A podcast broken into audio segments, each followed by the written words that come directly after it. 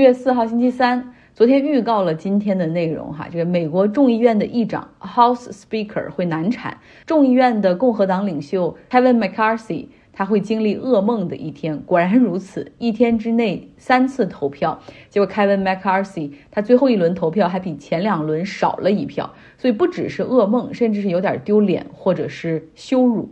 通常呢，中期选举后新年的第一个工作日，议会会重新集结，这是一个庆祝的时刻。大部分的议员，通常是新议员，都会把自己的孩子、家人带到现场去庆祝，并且见证他们的就职典礼。他们的孩子们也会在议会的这个 gallery 里跑来跑去，在过道里哈，非常欢乐。结果今天呢，孩子们都看着屏幕打着哈欠哈，因为一直在喊票的一个过程。选 House Speaker 议长这个过程，呃，每两年一次，这个规则是非常严格的，要没有这个电子计票这一说哈，是要按名字字母的顺序来喊每一个议员，轮流来，呃，他们要喊出自己选谁。那众议院总共是有四百三十五个议员。每一轮选举，实际上就要把四百三十五个人的名字喊一遍，喊到哪个议员，哪个议员就要说出他投票给谁。所以这是一个非常无聊而且非常耗时的过程。二百一十二名民主党的众议员，他们齐齐整整在三轮里面，每一次。投票都给自己的民主党众议院领袖五十二岁的纽约州议员 Hakeem Jeffries 一票不差哈，所以是非常团结的。但是共和党这边虽然他们现在是多数党派，按照规矩来说，你既然是 majority 了，那你超过半数实际上是很容易的去选出这个议长，那就是你们的领袖呗。Kevin McCarthy 他需要二百一十八票就能够当选这个议长，那显然民主党不会给他助攻，这就意味着在共和党的党派中，他最多可以失去四票。哎，感觉也不是太难。嗯，其实为了能够保证获得足够的支持，在过去一段时间里面，Kevin McCarthy 就不停地游走在各个 caucus 里面。这个 caucus 就是议会中的各种小团体哈，比如说有 Freedom Caucus、有 Moderate Caucus 等等。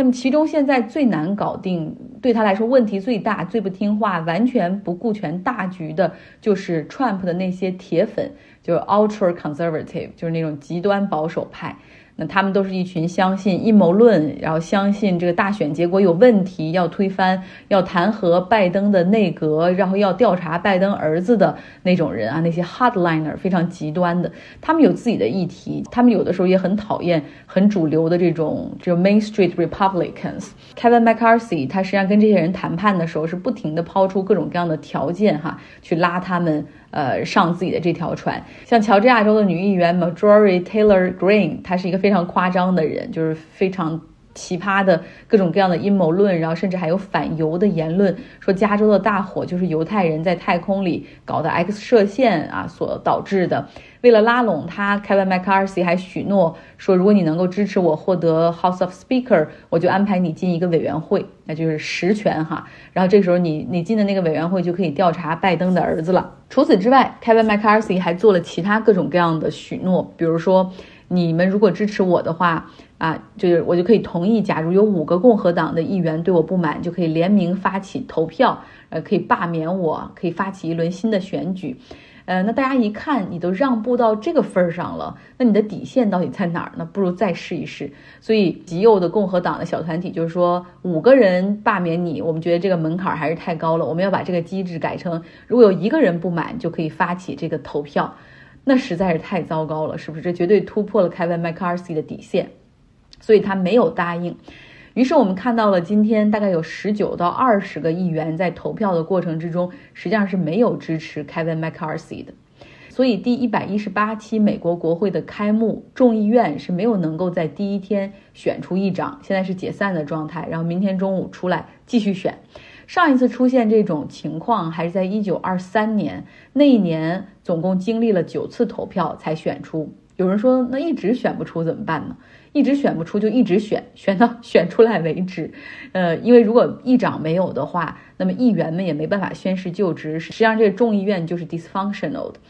那么再往前追溯，呃，在一八五六年的时候，总共是选了一百三十三次，最后才选出来这个议长。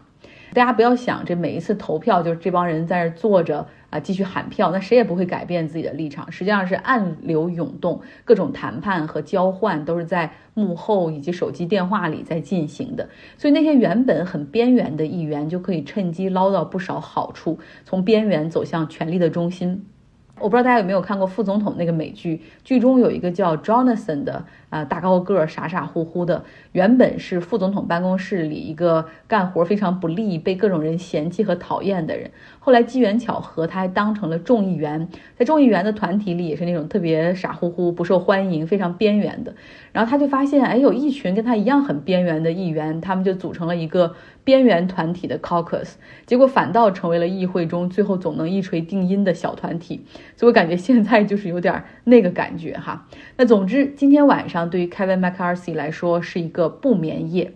给大家来介绍一下 Kevin McCarthy 吧。他为了准备能够走上这个权力的巅峰，其实是很久了，花了很长很长时间哈，准备了很久。他是一个什么类型的人呢？他是一个交际狂人，非常擅长搞关系，然后认为自己很有魅力哈，然后认为自己和谁的关系都很好。比如说谁的生日啊，包括谁孩子的毕业典礼啊，他都能够记得住，然后还会有时候送点小礼物。像国会每周会举行那种跨党派的篮球比赛，也都是他组织的。比如党派在休会的时候，大家可以在哪儿聚一聚，也都是这种社交活动，也都是他来组织的。他有的时候还会用那种高中生或者大学生的那种感觉去对别人，比如用肩膀去撞，呃，撞别人，然后显得很亲近，让每一个人都觉得他跟他们关系很好。他在担任共和党参议院领袖之前呢，曾经担任共和党在参议院的党鞭，哈，其实简直就是纸牌屋里面安德伍德的原型。据说他有一个本上记着议员们的爱好、家人的名字、还有岁数以及生日的日期。有一个议员看了那个本儿之后说：“你这上面很全呢，就差我的结婚纪念日没记下来了。”那 Kevin McCarthy 他来自于加州的贝克菲尔德，是一个中部的石油和农业产区，也是加州最红、最保守的地区。那个地方不论从文化、地形、气候、地貌来看，更加接近德克萨斯州的那种灌木丛和他们的这种产业结构。Kevin McCarthy 他的爸爸是一个消防员，母亲是一个家庭主妇，他爱打橄榄球，高中的时候还进入到了校队。然后后面进入社区大学读书，然后他中了个彩票，中了五千美元的奖金哈，然后他退学，将部分奖金投资股票市场，然后剩下一部分开了一个 Kevin OS 的 deli 哈，一个熟食店，卖三明治什么的。那两年之后呢，他把自己的这个餐厅给出售了，然后赚来的钱他就继续攻读了加州贝克菲尔德大学，后面还读了一个商学院，在那儿呢，他加入了加州的青年共和党，并且成为了主席。那在校园里，他也是那种经常和人闲聊，然后有个笑话说，校园里的每个人都认识他。如果你现在还不认识他的话，不用担心，你很快就会了。毕业之后，他到了。美国加州众议员的一个办公室里面去工作，哈，那个人叫比尔·托马斯，是非常有权势的。他曾经担任众议院情报委员会的主席。那 Kevin 最一开始加入他的办公室，只是在他的地区办公室，而且是无薪水的实习生。但是不到三个月，这个办公室就给 Kevin 配了实习生，原因是他太能干了。后来他到了华盛顿 D.C. 哈，为这个议员工作了十五年。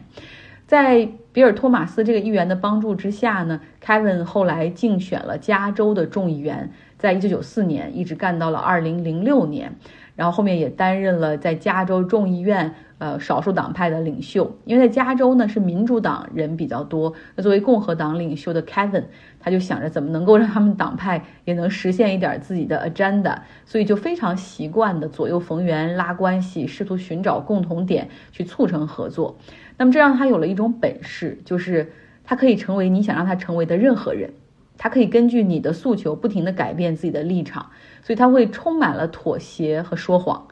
呃，然后后来呢，在他的 mentor 这个比尔·托马斯议员退休之后，Kevin 就接替他竞选那个选区的国会众议员，后来当选哈。那他这么厉害又很有野心，很快就进入到了共和党众议院的领导层。他关注到了茶党的崛起，原本立场是比较温和保守派的，他也非常乐意于招募和保护这些新进入到国会的这些茶党成员，然后而且建立起来不少的好感。当特朗普出现的时候。就是一开始所有人都按兵不动哈，但是 Kevin McCarthy 他相当于是共和党领导层内第一个站出来公开支持 Trump 的人。他之后呢，也和 Trump 保持了非常密切的关系。后来 Trump 当了总统之后，也很喜欢他哈，然后经常在别人面前夸他说 My dear Kevin。呃，然后呢，Trump 在国会中的那些铁中死粉。然后跟 Kevin 的关系也就很不错。在二零二零年总统大选结束之后，有一些共和党的议员询问 Kevin McCarthy 的意见，就是说，你看现在特朗普他质疑这个选票结果啊，然后认为是他赢了，那我们到底应该怎么样去表态？是不是应该统一一下？Kevin McCarthy 那个时候是共和党的领袖哈，他一直都不表态，然后直到权衡了所有之后，发表声明继续支持 Trump。二零二一年一月六号的时候，暴徒冲击国会山，Kevin McCarthy 私底下批评特朗普煽动叛乱，但是呢，后面在公开表态的情况下，在众议院发表演讲的时候，他则说总统说总统的所作所为是残暴的，这是完全错误的。其实他几乎是在所有事情上。都可以很灵活，但是唯独对于权力不是哈，在通往权力的道路上，他可以妥协很多，他可以让步很多。那但是在这种情况下，你想，即便掌权之后，恐怕也是会各种受人要挟。美国众议院的议长 House Speaker，他实际上是仅次于美国的副总统，是美国总统顺位的第二继承人。也许为了这个 position 这个权利哈，Kevin 还是愿意更加的去付出吧。呃，我们继续来看哈，看看明天经过多少轮选举之后，Kevin McCarthy 有没有机会？如果说他没有机会，那共和党里面会不会再出现一个其他的人？那就太太美妙了。今天的节目就是这样，花这些时间给大家讲一讲发生在美国国会的事情哈，很有意思，有的时候会比剧本还要精彩。希望你有一个愉快的周三。